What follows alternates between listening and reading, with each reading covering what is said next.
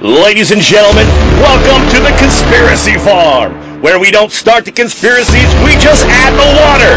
And now, your host of the most state of the art, most informed podcast on the interweb, I present to you Pat Miletich and Jeffrey Wilson. Ladies and gentlemen, are you ready for?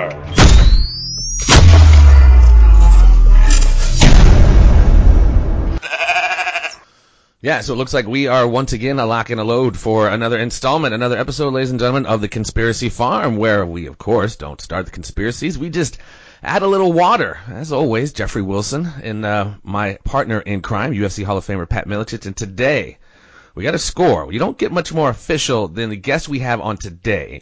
This gentleman has spent a lot, you know, over three decades serving his country in the capacity of with the Federal Bureau of Investigations, um, wow, the list is endless of uh, this man's ascent to eventually becoming the assistant director of counterintelligence. Correct me if I'm wrong, sir. Um, wow, this guy's resume is quite, quite impressive. Uh, Mr. David Szady is joining us today. How are you today, sir? Hi, very good, very good. Thank you. Well, like I said, uh, we talked a little off air. You are a busy man, so thank you so very much uh, for taking the time. Um, you know, coming out of Massachusetts, it looks like you got your degree from St. Michael's College in Vermont. You're an East Coast guy. What what pushed you in the direction of, of law enforcement and getting into the FBI? Well, you know, at the time I was uh, I was teaching chemistry and getting a master's in chemistry and coaching basketball, and I became interested in the FBI, and I actually entered into the FBI under what was then known as the science program. I received my master's in chemistry in August of 1972. I came into the FBI in September of 1972, and I can honestly say I haven't seen a test tube since. I mean, actually, actually now the, of course, the FBI is uh, with their forensic. Uh, we have a huge forensic lab. Uh, the FBI hires PhDs who are researchers in DNA uh, expertise and things of that sort. So even though there are still some agents who are involved in the science program, it's it has greatly evolved into a an extremely professional uh, forensic science program. But that's how I entered into the FBI, and I got into it uh, uh, with that master's in chemistry, and it's been a great ride ever since. For 34 years in the bureau, and two of those years I spent at the counterintelligence uh, at the CIA in charge of their counterintelligence group and deputy director of their counterintelligence center. And later on, President Bush appointed me to be the national counterintelligence executive. And then after 9-11, I became the assistant director of counterintelligence as the Bureau tried to remake itself in national security and trying to push itself forward uh, in order to have a world-class operation in fighting both intelligence operations but also terrorism. So how did how did things switch from how did things switch from from chemistry and forensics into um, counterintelligence for you? How did that go about? Well, that's a great question because you know when you all agents, all future agents go down to Quantico. Uh, now it's about 20 weeks of training, and from there you branch out into your so-called areas of expertise. But in the beginning of my career, uh, we all have what we call a first office that you go to. And in my case, it was Mobile, Alabama, which was very interesting coming from Massachusetts. I always thought that Alabama was a football team. I didn't realize I was going to be stationed down there. Uh, and, but it was a great experience. And what you normally do, uh, I was assigned to criminal investigations for the most part, organized crime, violent crime, and so on, to get your, your feet wet, if you will, to work with experienced agents and to move on from there. And then my second office was Washington Field Office, where I was a street agent, and it was there that I was eventually assigned to work counterintelligence. I started off working uh, against the East Germans, but then most of my career switched over to work against uh, what was then the Soviet Union, the KGB, uh, and uh, from that point on, that was my primary focus. Although when I was assigned to San Francisco, I was there for 12 years eventually became the assistant director for counterintelligence and terrorism. But along the way, I supervised uh, two violent crime squads, one in San Jose, one in San Francisco, and then I had uh, organized Vietnamese crime in uh, San Jose. And this was after the wall had come down in 1989, and we had a little switch in focus from counterintelligence, but of course, eventually worked our way back into it. Uh, and the other particular assignments I had. I mentioned uh, as we realized that the threats, if anything, were getting greater. Uh, and I would say now we even face greater threats from both terrorism and the counterintelligence perspective than we ever faced during those years. Right. So when you talk about counterintelligence, that's uh, I mean you're a spy hunter, or you were a spy hunter essentially, correct? Well, that that that's one way of looking at it. That's exactly right. Uh, you know, whether it's Bob Hanssen or Aldrich Ames or the Walker spy case or things of that sort, those are the type of things we're going after. But the the work of counterintelligence is much more detailed and elaborate than just catching spies, although that is a primary responsibility of the FBI is to weed out and find those Americans who are traitors to the United States and would give away our secrets. But, you know, that, when we first started out working against, say, just the Russians, uh, was a very symmetrical threat. So you knew exactly who the enemy was, what they were coming after, usually classified information, military, economic, and political.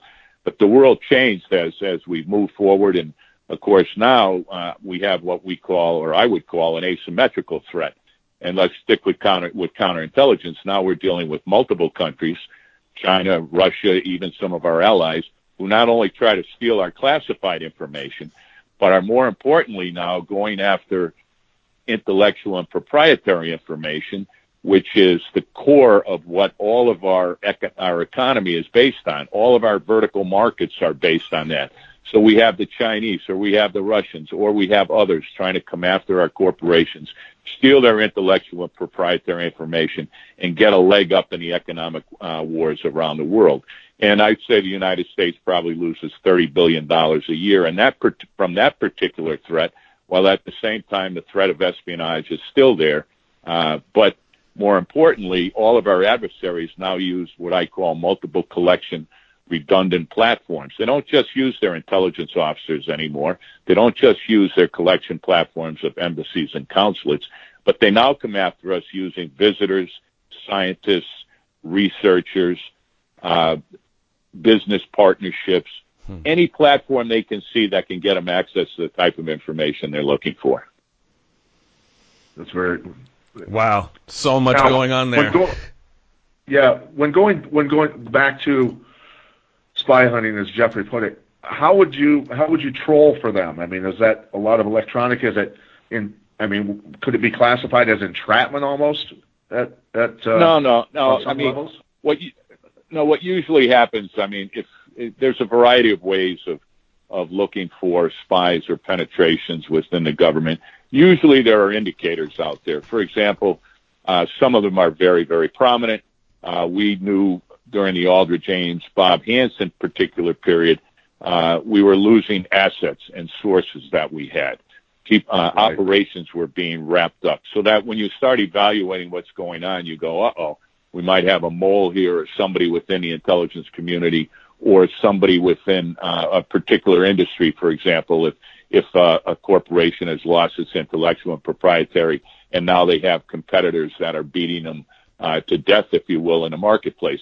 But with the spy hunters, it, it can be a variety of things. It, it can come through the monitoring of intelligence officers, the monitoring of what what the Russians are doing, the monitoring of what the Chinese are doing. That leads you to an indicator that you have a problem and that there are spies out there. It also comes, Pat, as you you were alluding to, from sources and methods that exist out there, either human, electronic, or whatnot.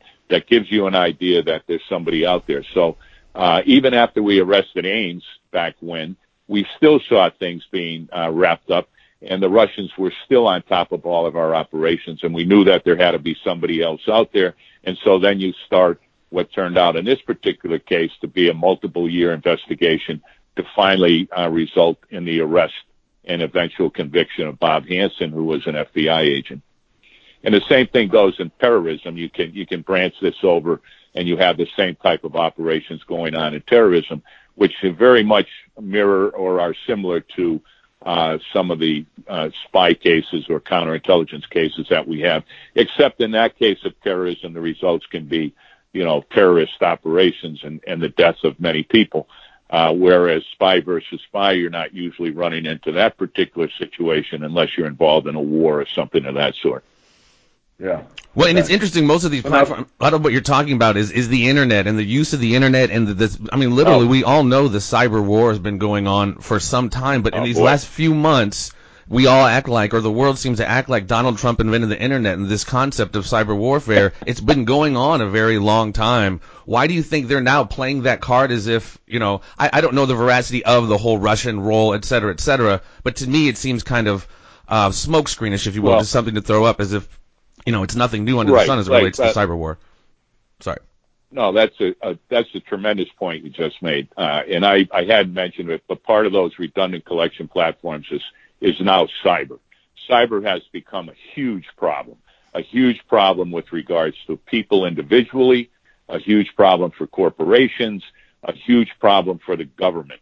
And when you look at cyber attacks, uh, you know, one thing, I, every time I got briefed by our cyber people, I used to always come home and tell my wife, destroy all our credit cards, destroy our computers, destroy a telephone. We're never going on anything again. I mean, this thing is absolutely ridiculous. Wow. And usually the bad guys are one step ahead of the good guys uh, because it takes a while to mount your defenses and to keep them out. Uh, but cyber attacks are, are very relevant for everybody. As I said, the, inv- the individual, if it gets into your bank account or steals your identity, corporations, if it's stealing your intellectual proprietary information, and in the government, when it's stealing not only your classified secrets, but your intentions, your economic strategies, uh, your, your, in business, your customer list. And when you look what's going on now, the reason that it's become so prevalent uh, in the media and whatnot is because of the election and because of the uh, amount of uh, vociferous, uh, if you will, criticism it's getting from one party and the other, depending upon what side of the fence you sit on. And so what you see is that the Russians mount, and I believe it is the Russians, a major campaign, probably in the beginning, not really recognizing how successful they could be, but then getting into the uh, Democratic National Committee computers and whatnot and realizing they have certain information there, which in my opinion, I think it probably started because Putin doesn't have any loss, uh, any love loss uh, for Hillary Clinton because of the criticism when she was Secretary of State of the Russian elections and what the Russians were doing, in particular what Putin was doing. So then you see this type of uh, information being leaked through WikiLeaks in order to put yourself kind of a straw man in between what you're doing and get the information out. But at the same time, I think what people have to be very, very careful about is one of the great operations within intelligence communities is disinformation. Hmm. If I can get information out there, it doesn't matter whether it's true or it's not. If you believe it, that's all that matters because then you have to counter that particular information. And there's a lot And I of think that. there's a lot of dis Dis and miss. a yeah. lot of disin- disinformation swirling around. And what happens is it, it gains a life of its own. And then you have people who have political agendas adding to it and giving just enough truth to a particular theory Hmm. that puts it out there and people start believing it. So, I mean, you know, the, the whole thing now that uh, I think is being uh, disproven is that many in the Trump campaign had contacts with the Russians about helping them with the campaign. I think that most of the conclusions coming out of the intelligence community is that is not true. Now, were there contacts between Russians and Russians in the United States? Maybe some contacts between businessmen and whatnot. Yes, but they could have been very legitimate. Uh, so you But have yes, to be very is that, careful. You- that's not inappropriate? Is it for like your your basically your your counterpart, your Russian counterpart for your your job, Flynn's job, meet before oh, you act? Is that inappropriate? Is that I mean, there's precedent for that. No, no, that's a great point. I would put it this way: there are probably many KGB officers, which are now F- FSB officers, that are receiving incentive awards and bonuses for a job well done. I mean, disinformation campaigns are run by all intelligence services around the world. Uh, the United States is engaged in in disinformation in certain areas, if you will, or political campaigns or whatnot with regards to coups. I mean, usually, I mean, we look at it as we're on the side of right and might, and that that kind of justifies some of the things that we do. So, uh, and and we usually are. We usually have the moral high ground. Uh, but you're absolutely right. Uh, operations of this sort are conducted by intelligence services around the world. It's not unique to the Russians. It's not unique to the United States or the Chinese. or the Israelis or the French or the English or whoever.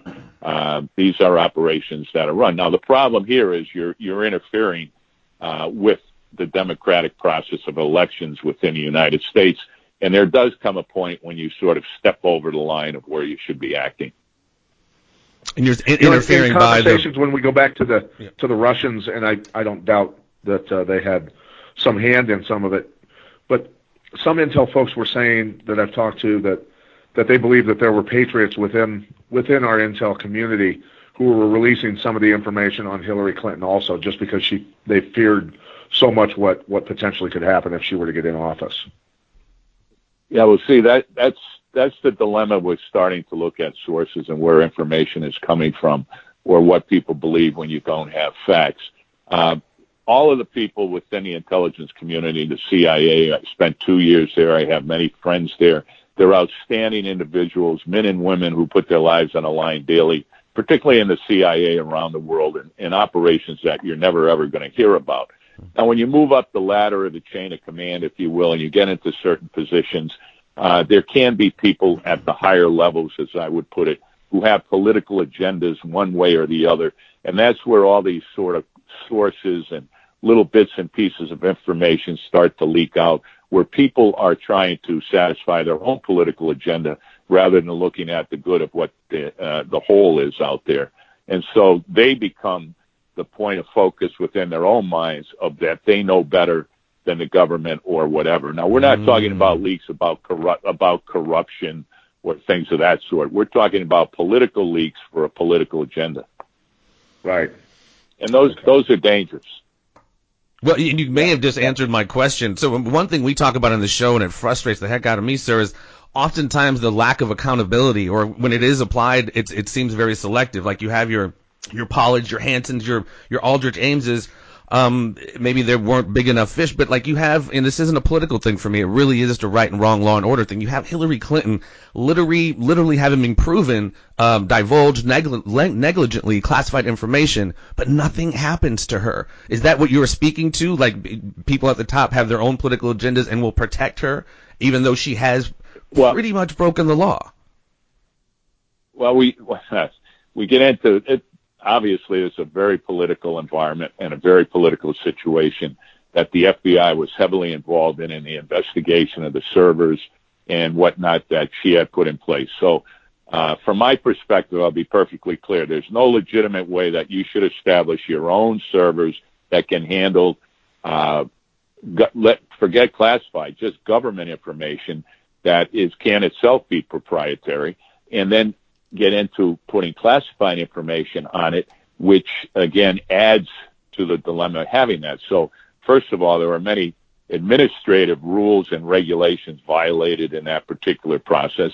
And then when you get into having classified information on that server, you run into another agenda uh, of why is that there. And, and then the FBI in investigating it, uh, Comey came to the conclusion that, look, what she did was inappropriate. It was out of line. If she was in the FBI or, or if she was an employee, she'd be fired. She might be fined or whatever. But he didn't see it rising to a criminal uh, uh, situation because of intent. Now, people will argue about intent and whatnot. So, in other words, the classified material got on there inadvertently. It wasn't designed to put to protect or to hide classified information or to distribute it. Was the way he was looking at it. Now, you can argue with that point of view or whatnot. Sure. Uh, but what I'm getting at are people who come forward with leaking information uh, to discredit either Trump or, for that matter, even Hillary Clinton for their own political purposes or for their own political agenda.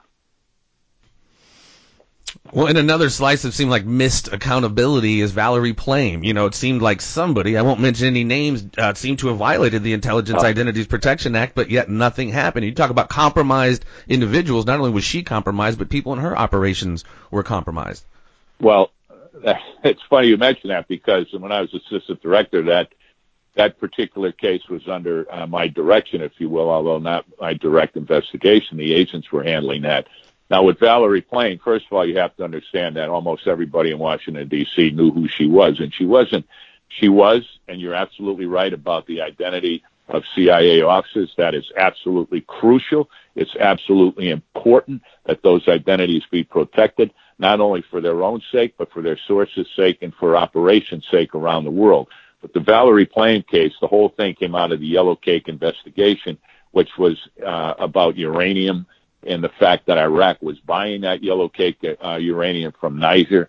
And if you remember, it got into uh, Pres- uh, President Bush's uh, speech that he gave, and that set it off.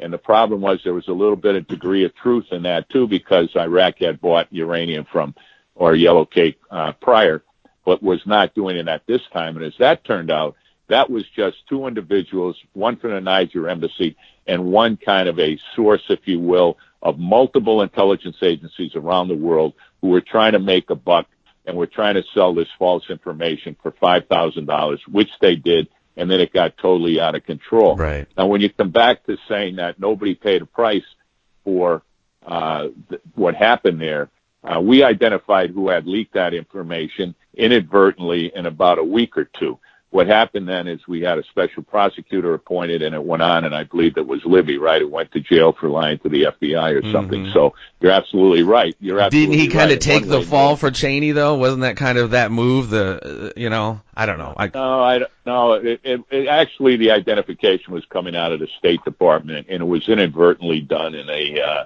okay. uh, press conference or an interview such as this but we kind of figured out who had done it in, in about a week or two. But then the investigation went on to make sure there weren't other parts of it that, that had been missed. And it became a, spe- a special prosecutor, if you remember, had been appointed for that investigation. Interesting. But it's interesting you remember that. I'm an old. I'm, I'm not. I'm not old, but you know, I'm kind of long in the tooth. So yeah, some of the political nerd. Pat, you got any questions? More questions? Sorry. When we uh, you know, we go to the the Snowden case and and WikiLeaks and all this other stuff that's going on um, with Julian right. Assange. You know, how how would you, if you were still, you know, at your highest position, how would you be desiring to deal with those those individuals? Well, that's this is a great area too because now you're into the area, and I know uh, President Trump has been putting a big emphasis on leaks.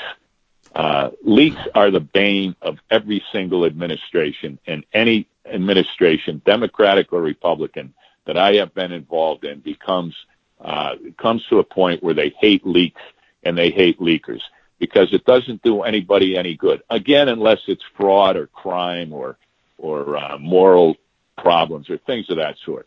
But we're talking about leaks for political reasons. Snowden, first of all, in my opinion, there's no way he's a hero. Anybody who looks at it that way is not looking at the facts. He had millions of documents that he took with him. I'm sure the Russians have bled him dry for sources, for methods, for capabilities, and things that the United States is able to do both operationally on the ground and also in its collection efforts around the world. Uh, Snowden should be arrested and prosecuted to the full extent of the law, in my opinion. What happens when you get to WikiLeaks and then you get to uh, Assange or whatever, or for example, let's get to a New York Times reporter. Then you run into some serious concerns about the First Amendment and the right of the media uh, to to publish information that they've been given. And usually that's where leak cases bog down, is when you get between the source and the media and you need to talk to the media, you need to get Department of Justice approval to do that. If you were ever going to investigate someone in the media, that's extremely complicated, and it should be. It absolutely should be because uh, you know we're looking at a free and open media uh, that can be the watchdog for Americans. So that becomes very, very tricky. But you would investigate yeah, it totally and fully. And Snowden, I mean, I think everybody in the intelligence community, as well as the FBI and whatnot, know that Snowden has committed espionage at the highest level and should be prosecuted. Now, what happens eventually, who knows? Yeah. No, I I figured that would be your stance, and I'm I'm good with that. You know, and and the uh, the things that go on, you know, during the Bush administration with the leaks and WikiLeaks hammering on on the Bush administration, you know, were were perfectly fine with the liberals, and then when a lot of the Clinton information started coming out, um, WikiLeaks was the devil. So I, I just find it kind of interesting how. Oh, that that's politi- always that, politically that driven. That switches. That's right. That switches back and forth, Pat, as you know Uh, at one point, Comey was the biggest uh, Eagle Scout, Boy Scout that had ever come down the pipe, the greatest American everybody had anybody had ever seen. And then the same person who said that he was the devil incarnate when his positions weren't going their way. So you're absolutely right. It can depend on what side of the fence you're on. But that's why the yeah, FBI, uh, the FBI is absolutely important that they remain politically neutral in their investigations, that they not be influenced by politics and whatnot. And the same should apply for the CIA or any other intelligence agency, or for that matter, law enforcement agency, nor should either or any of those ever be influenced by political motivation. And for, from my experience, and I used to go up in the Hill all the time and brief both the Senate intelligence community and the House intelligence community, senators and congressmen individually. Never did I have them try to direct a particular investigation, even though they may have had a dog in the fight. All they were being, all they were being, all that was being done was they were being briefed on a particular investigation, and they knew they knew darn well that they could not offer any type of suggestion in how those investigations should go. And that's across what, the political spectrum. Yeah, what do you think? You know, and I can see where um, people on the liberal side of the fence would think Comey's decision to reopen the investigation on the Clinton emails was a deliberate act um, to sabotage her campaign. I mean, I, I can see where they where they think that, but what was it that um, really no. truly forced him to reopen that? Uh, first of all, I know Jim Comey, and I, I know I used to brief him when he was Deputy Attorney General, and I was Assistant Director. He's a, a man of extreme integrity and character. Uh, he's honest as the day is long, and whatever his motivations are, they're not political. What he had done is he had told Congress that if that investigation should reopen, or if they had other information that they were going to look at, or that agents were involved in investigating, that he promised them that he would let him know. Unfortunately, with the timing of it, and then, of course, the timing of it being wrapped up so fast because of the analysis of those emails and saying that they're very similar to what were on the other servers. There's nothing new here. All pointed in a direction where it gave anybody uh, the type of material where they could say, oh, he's trying to influence the, the election or whatnot. From my opinion, and my opinion only, I, Jim Comey is not that type of person or nor uh, in any way do I think he was trying to influence the election. He was trying to do what he had promised he would do. He was trying to maintain his integrity. Now, there's a lot of people who would say, well, it was too close to the election. None of that should have been done, and that's all open for debate. Right. Go ahead, Jeff. You got some more questions? Yeah, yeah, there? absolutely. Um, well, obviously, you know, your your reign in the FBI, you know, it's been uh, various various capacities throughout a long period of time. Somebody's story who I have found very very fascinating, and I'm, you have to know who this person is. She uh, used to work for, I believe, the FBI or the NSA. Her name is Sibel Edmonds. You familiar with her? Uh, no, I'm not. You better remind me. She, I mean, she's quote unquote. I guess she, she, was fired not too long after 9/11. She was like a FBI tra- translator to some extent. I guess she became a what they call a whistleblower. She got gagged for several oh. years. Oh. Um, essentially, she had uncovered. If, if coming out of coming out of uh, the Cold War and stuff, you were familiar with Operation, Operation Gladio, which she is contending now yeah. is there is a Gladio B um, a new phase of that, utilizing some of our allies uh, to fund and facilitate terror. And one gentleman she speaks of um, that we pretty much under the Clinton administration got out of Turkey, a gentleman by the name of Fethullah Gulen. He lives in, I believe, Pennsylvania. Pennsylvania runs charter schools all over the world. Sits on this like twenty billion dollar foundation, and he's like a main person supposedly facilitating these madrasas and some of these terror organizations. Um, if you don't know who Sibel is, I guess I can't really ask you opinion on that. But what are your opinions on that Gladio B um, that she contends exists? Uh, well, I I don't know. I mean, I really don't. To tell you the truth, that would be more in line with those who are involved with terrorism on a day-to-day basis, which was not my forte. Although terrorism crossed over into my division quite a bit, and we had uh, uh, tremendous knowledge about terrorist operations. But in that particular case, I'd just be offering an opinion that uh, uh, I, I wouldn't be be that comfortable with. Sure, sure. Well, yeah, some of the stuff she had said, like the, through the American Turkish Council, she had been approached about being a spy, and that's kind of what they do in other countries, which are allies. Obviously, you know, approach certain Congress senators sure. about being spies, etc. Some of them do get compromised. Well, that's true. Yeah, that's I mean, it's all true. Now, yeah. I mean, you know, everybody, every country is trying to develop human human sources. I mean, if you look at it, uh, if you really want to know what's going on, you have to have human sources. I mean, that's the basis of some of the best intelligence we can get. Now, of course, your counterintelligence programs take advantage of that and try to send double agents against you to give you disinformation or, or to give you false information or to lead you in the wrong directions of where you should be going. But there isn't a, an intelligence service in the world, including the Turks or anybody else, who doesn't try to recruit human sources.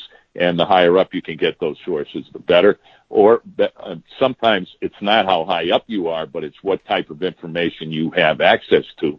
For example, with the Walker spy ring, they had access to the codes that the Navy was using uh, for their encryption and for their communication systems. And that was more important than having somebody who was an admiral or whatever, because that information gave you everything from how to refuel at sea to weapon systems to where our submarines were and what they were doing. So is he out uh, now? Again, Walker? I think my is he out? John Walker is he out now? Uh, he oh he died. He died in prison. Oh okay okay. So I don't know why I thought he got it released. So then so then his brother died in prison also, and his son is out. His son was given 25 years as part of the deal for him to testify against Jerry Whitworth, and Whitworth is still in prison. Hmm.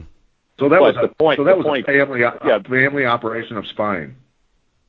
Boy, I'll essentially, say it yeah. was. Uh, it definitely was a family of spies, and uh, the brother Ar- uh, Arthur, you had Michael, his son, and you had John himself, and then Jerry Whitworth was a friend of the family who was doing the spying in kind of the second 10 years of the spy ring. So that was very successful, and it cost the United States billions of dollars to make up for the damage.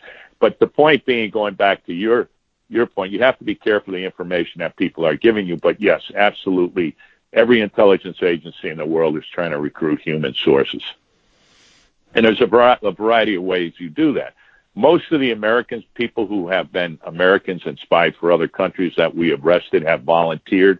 Uh, there's a lot of motivational factors there, from from revenge to uh, messiah complexes to feeling you're more important than other people for money.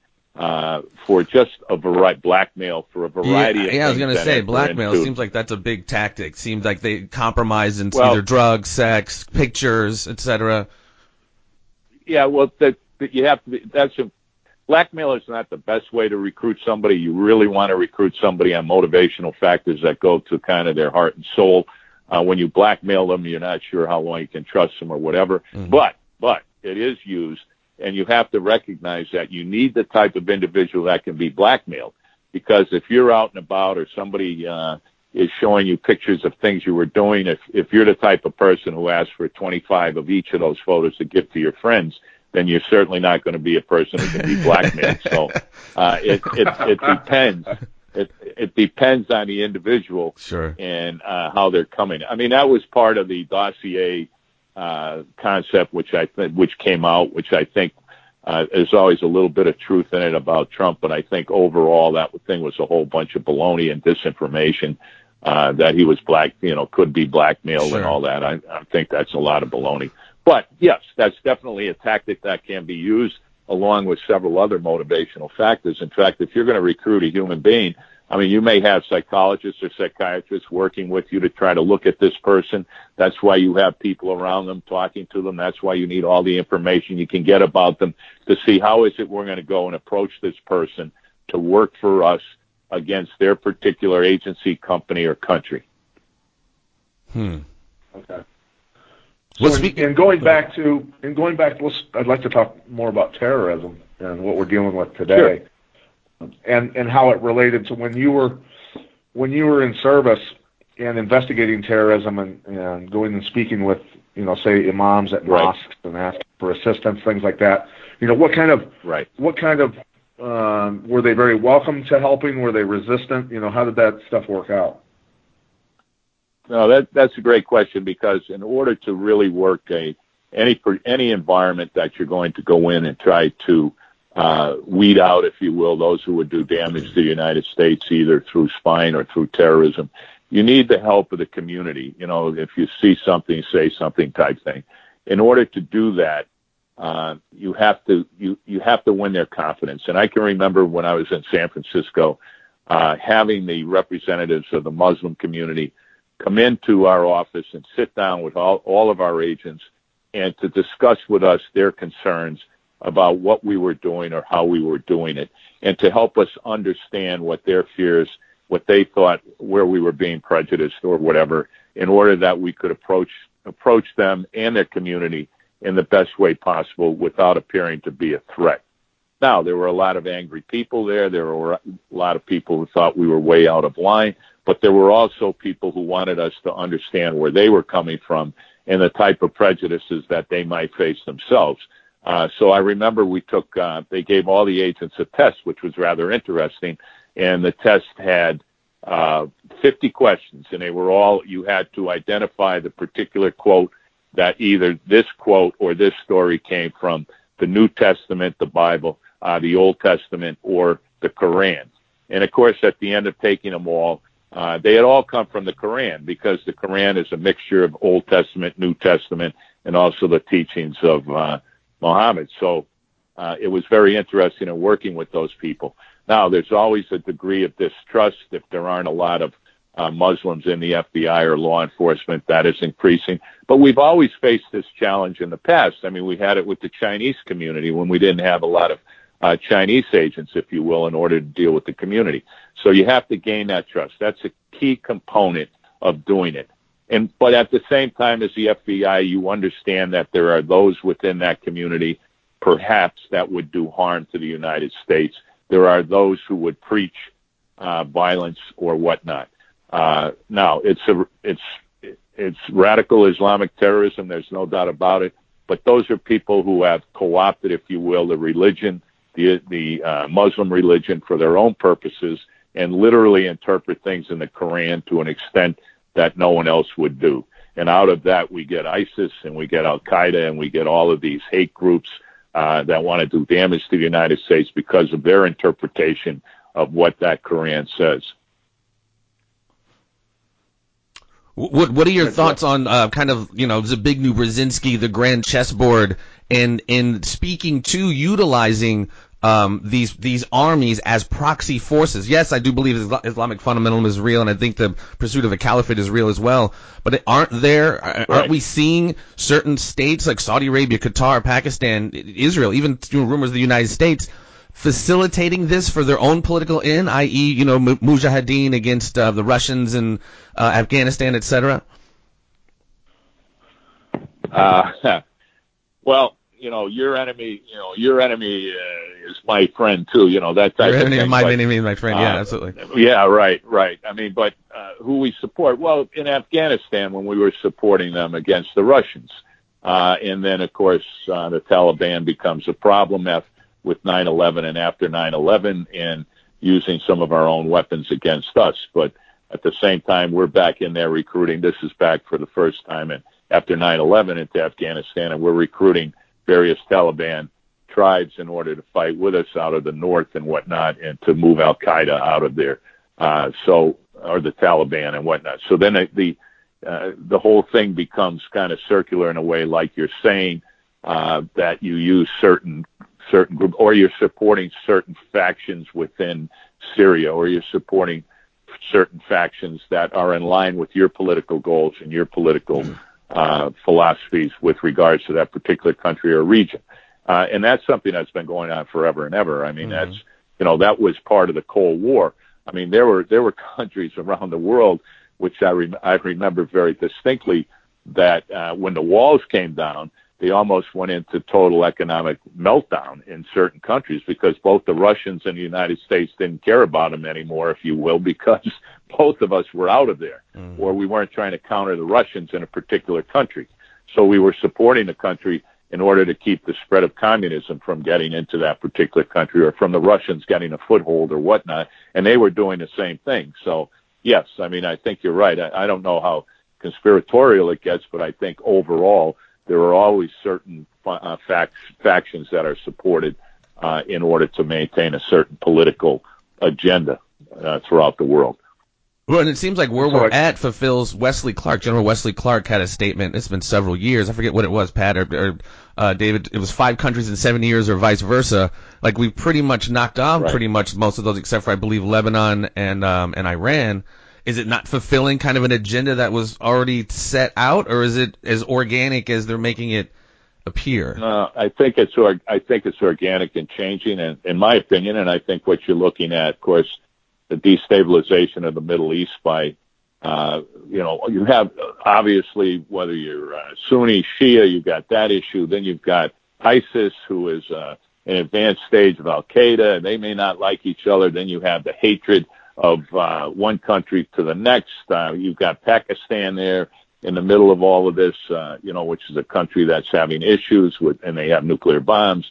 And then you have, uh, you know, what happened in Iraq and then you have Iran and their as they push out their influence throughout the Middle East, being countered by the Saudis, and it becomes, uh, as I said, I think the threats today are greater than we ever saw during the old Cold War days, where it was very symmetrical. Mm-hmm. Now we have China, of course, you can add to that in the in the South China Sea and, and whatnot. You've got Russia, who's creating problems, uh, you know, in the Ukraine and and have their own philosophy about the world and, and that sort of thing. So yeah, China just put SAMs on those tough, bases.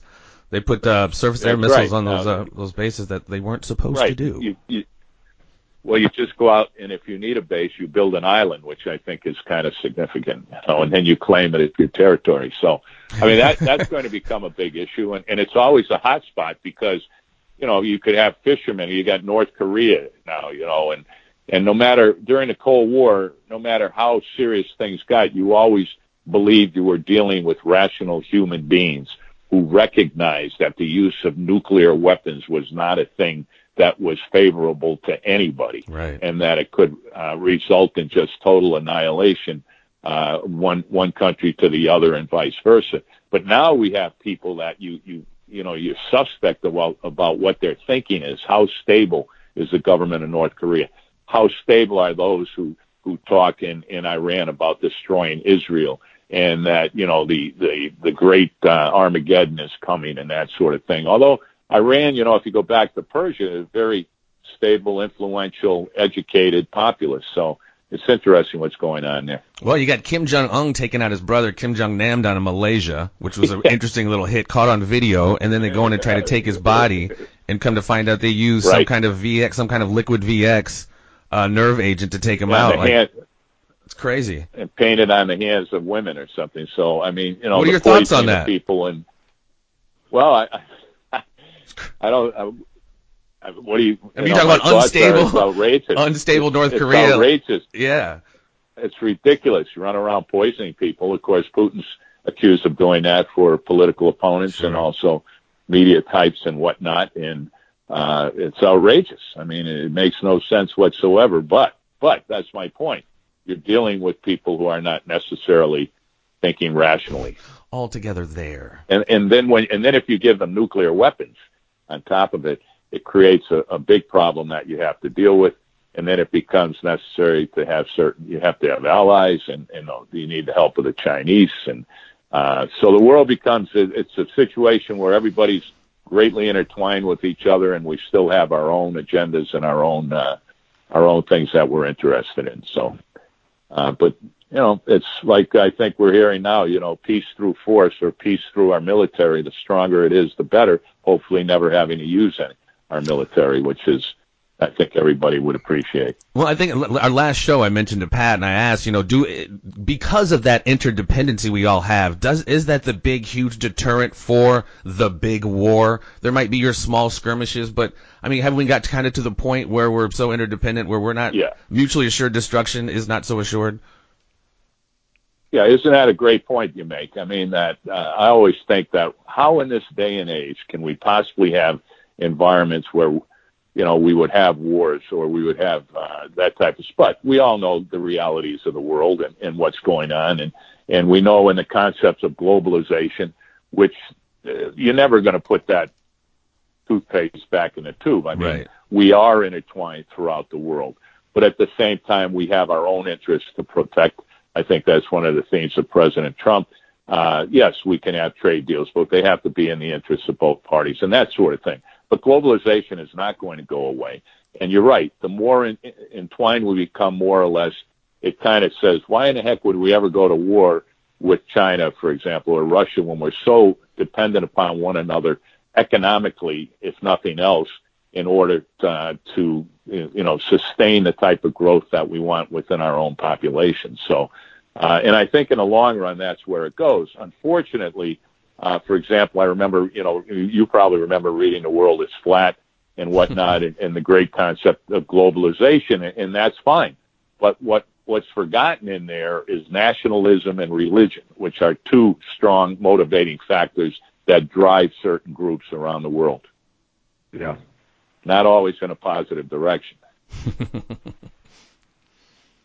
what are your thoughts? I mean, like you said, it's developing, and I'm quite startled, quite frankly, the last, what, two months um, just the kind of um, the repeated death after death of, of Russian diplomats. You had the one in, in Turkey. You had the UN's uh, ambassador to, to Russia the other day, pretty prominent guy, and then a couple lower level guys found in some apartment somewhere. What is going on?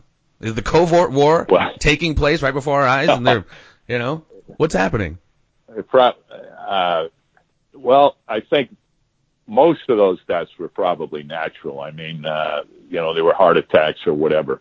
Uh, to get into each situation, you'd have to look at, you know, what is, is it a person that uh, Putin would find not to be in his best interest or something like that. But I think most of the diplomatic types uh, that have died were probably of natural causes. Well, the gentleman who was shot in they Ankara. The... Too much vodka. Too much vodka.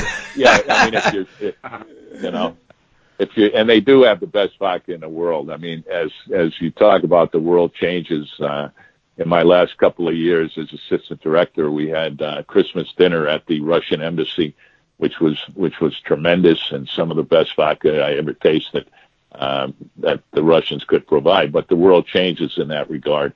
Uh, but yeah, I mean, I think most of them. If you're shot, obviously it wasn't a heart attack, and then you have to look at the motivation sure. behind that. You know, Putin exists, uh, and he has he, he he has the the KGB, which is now, as I said, the FSB and the SF and the SVR, which he recognizes is extremely important for him to stay in power and are one of the pillars that hold him up.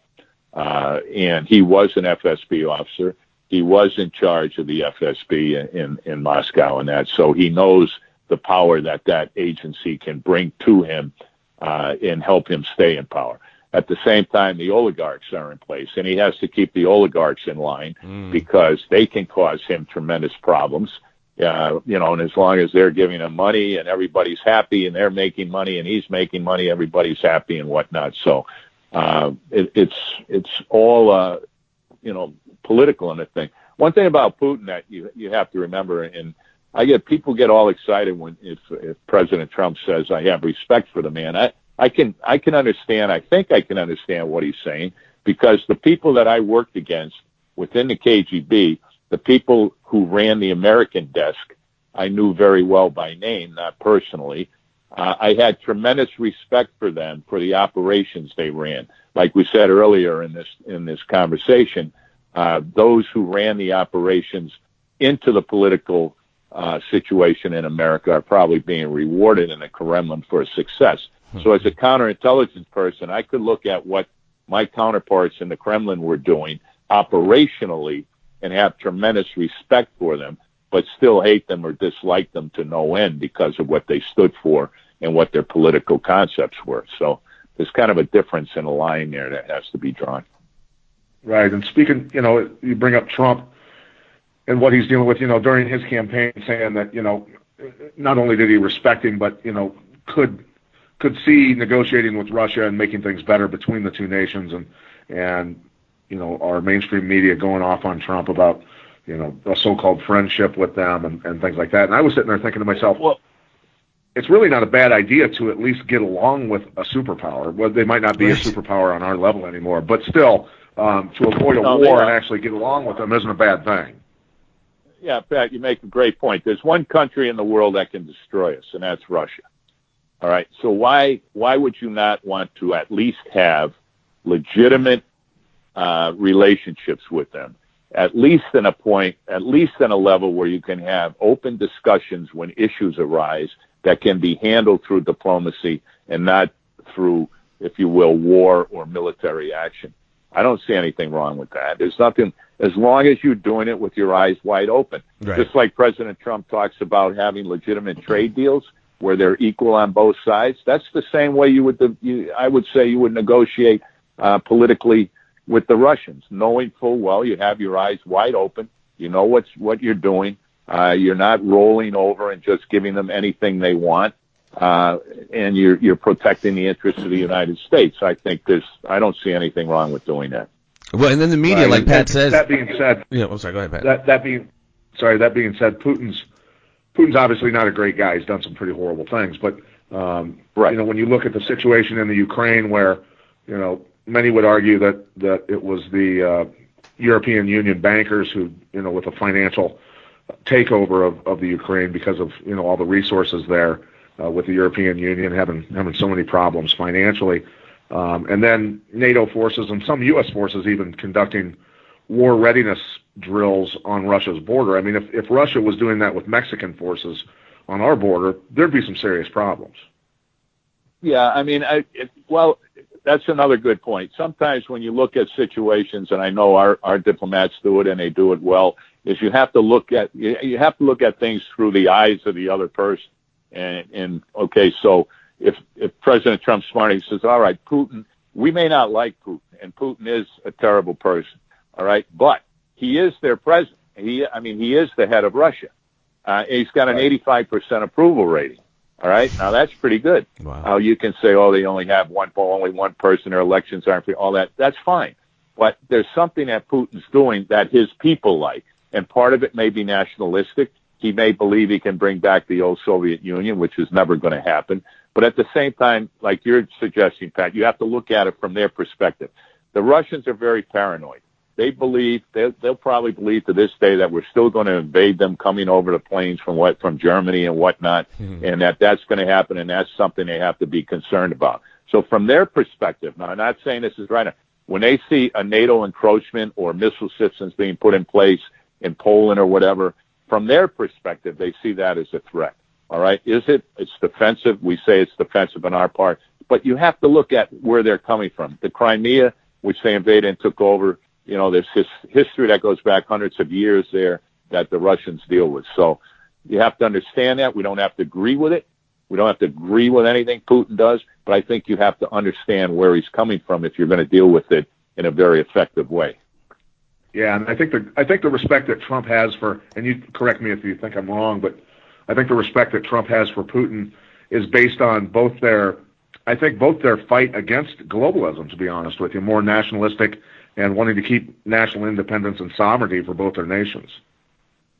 Yeah, probably. And then you, you can see how this all swirls together, though, right? So you have all this information coming out, which I think was the false dossier. Then you have this information about supposedly people in the Trump campaign were dealing directly with the Russians in order to influence the campaign and to help Trump, which probably is bogus also. That seems to be what's coming out now from the intelligence community. And now you put that in with when he says something about Putin that I have respect for the man. I don't know how we're going to get along, but I, I have a respect for him.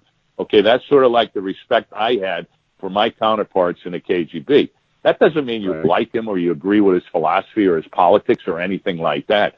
But what happens now is you put together all of these conspiracies that, oh yeah, uh, Trump must. I mean, people are uh, can get outrageous. Trump must be an agent of the KGB. I know, I. I mean, right. I, uh, I mean, come on. I mean, give give me a break. I mean, uh, after a while, you just shake your head and you go, "Can any rational human being really?" You don't have to like the president. You don't have to politically be on his side, but can uh, can you rationally come to that conclusion and think of yourself as an intelligent person? Uh, I just don't they think do. so, having dealt they in this do. world for so long. I know they do. I know. I mean, it's just crazy. Well, it's you like don't have to like them. Like Pat was saying, like the the media would have jumped on Pat. Like the level of intellectual dishonesty.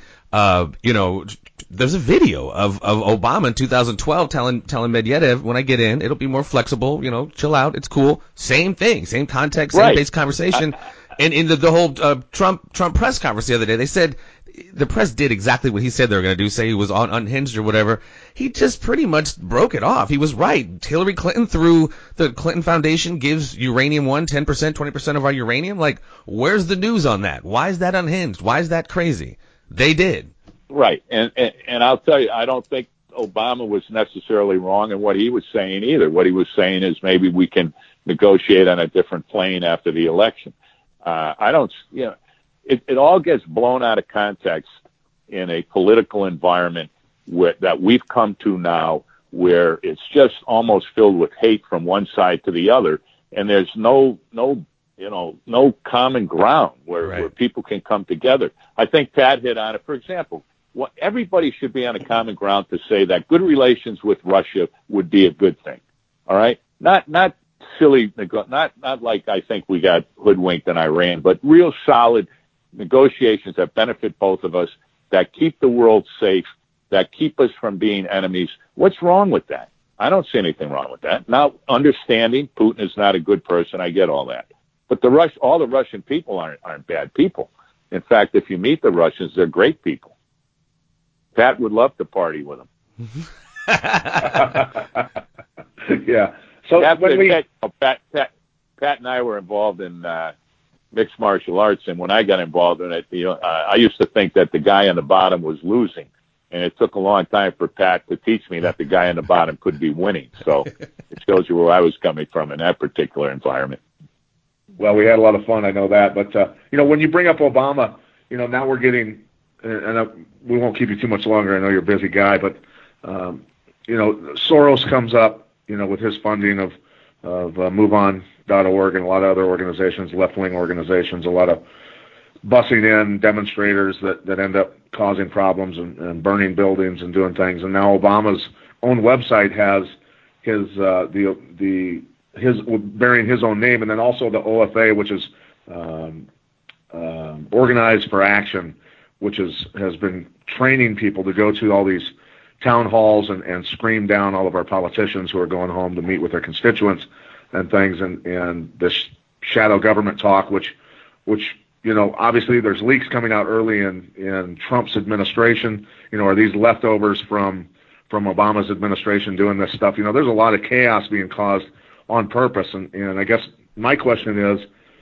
with these people doing this stuff deliberately and, and wreaking havoc uh, in our country, I mean, can a guy like Soros um, eventually be charged if this stuff is, is true and, and having an ass, his assets frozen, things like Yeah. that? No, I I mean it, you get into the political environment and and you have to look for particular violations of the law that somebody would commit. And when you get into political influence and and that sort of thing, I think it becomes very difficult to do that. Uh, it, the whole thing, I mean, what you're hitting on now here is, and it might go to both sides of the aisle that the political discourse has become so outrageous between groups. I mean, you you can't sit down and and and seeing these things when congressmen are going back to their districts and a hundred people come in and they're ranting and raving and screaming and hollering. I mean, if you have lit- legitimate issues, you can't sit there and raise your hand and ask the politician or your representative to give you an honest answer about a concern you have, whether you're a Democrat or a Republican. And instead, we're getting to the point where we see basically anarchists out there, and and whether it's Berkeley or I was at the inauguration and um, you have demonstrators that are breaking windows and dressed in black, and and if they're true anarchists, they don't believe in anything except total destruction and chaos. And unfortunately, uh, we've gotten to the point where this is what's being being pushed out. It's not political discourse that's professional and intelligent and reasonable and that benefits the United States. It becomes a what I think it is is it's a a quest for power and maintaining power and it has nothing to do with with the good of of people or the American people or the great uh, political uh, establishments that we have or dialogue that we can have. And you need to have opposition parties, and you need to have people to come and argue with each other, and you need to be able to come to a, a consensus in the middle of the road somewhere and and put out what's good for the American people. That that's true. I mean, that's what we need. But when you see this other stuff, whether you can charge them or not, or any group for funding, that gets really murky and really difficult. Okay. Jeff, you got anything more for Dave? Man, are you could talk all kidding me? I could talk this man's ear off for hours and hours, but I know that's just not quite possible. I wanted to ask you a little bit on on on Pizzagate slash human trafficking. It seems like Donald Trump's kind of uh, Oh, yeah. putting the smackdown on the human trafficking. What are your thoughts? I mean, of course, they called that fake news. Uh, my final question: What are you, what are your thoughts on the um on that Pizzagate human trafficking? It seems like it's everywhere. It involves a lot of high up um, people. uh, yeah, well, uh, two two different things here. One is, of course, a conspiracy theory, or, or uh, you know, I think if you're alluding to the person who went after the pizza parlor that Sure. supposedly Hillary was involved in, that's nonsense. That's total nonsense. I mean, but if you talk about human trafficking, that's a whole other issue that is extremely serious around the world. That uh, young women, children uh, are being victimized and put into this trafficking of human of human beings, and that that is a a serious problem and a serious criminal problem, and one that has to be dealt with very seriously, even in this country as well as around the world. I mean, but then when you take it to a level where you come up with you know, I think there's more conspiracy theories out there today than there's ever been about anything. Right. And I mean, and, and no matter what your political leaning is, uh, like I said, you have to come to a point with some of these stories where any rational human being would say, look, I may not like the person, but this is really over the top. And, uh, so human trafficking, serious, serious problem. Uh, I mean, just, just outrageous what goes on around the world, uh, even in this day and age. And it's something that has to be dealt with, has to be dealt with by the FBI and others. So, uh, that's very, very serious. Quite a few arrests, man. Several hundred so far I- in the Trump administration. We've had several Yeah. hundred state to state, and I'm digging that. Yeah. Interesting. Yeah, I wonder, it's, you know, with the It's a with the yeah with with and there are kids. There's kids involved. I That's know. the I'm a parent, man. involved. It's it sickens me as a parent, as a human being, but as a parent Right. too.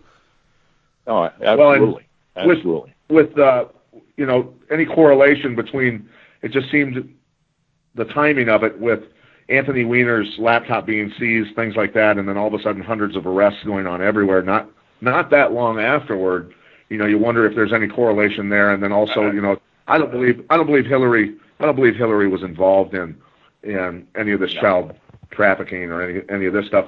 But I do find it interesting that Bill Clinton spent I don't know twenty some flights to uh, Jeffrey Epstein's island on on the Lolita Express, which is is a little intriguing to me. Not to mention the Yeah, Podesta no, emails. I, I'll, I'll leave it. I'll give you that. It's intriguing. I don't, but I don't have any insight. I don't have any any factual information on that. Right. But Okay. I, I'll just add a, a final thing on human trafficking. You know, I, when I had a violent crime squad in, in San Francisco, we had crimes against children, and what you see going on is, is just uh, some of the worst of the worst, and, and how people can deal in that environment is way beyond me. These are people who definitely should be locked up for the rest of their life for the things they do to children. It's just mind-boggling. Total Agree. perversion. Agree. My final question, and I'm going to let you slide, Pat, unless you have another one. How on point are the Bourne movies?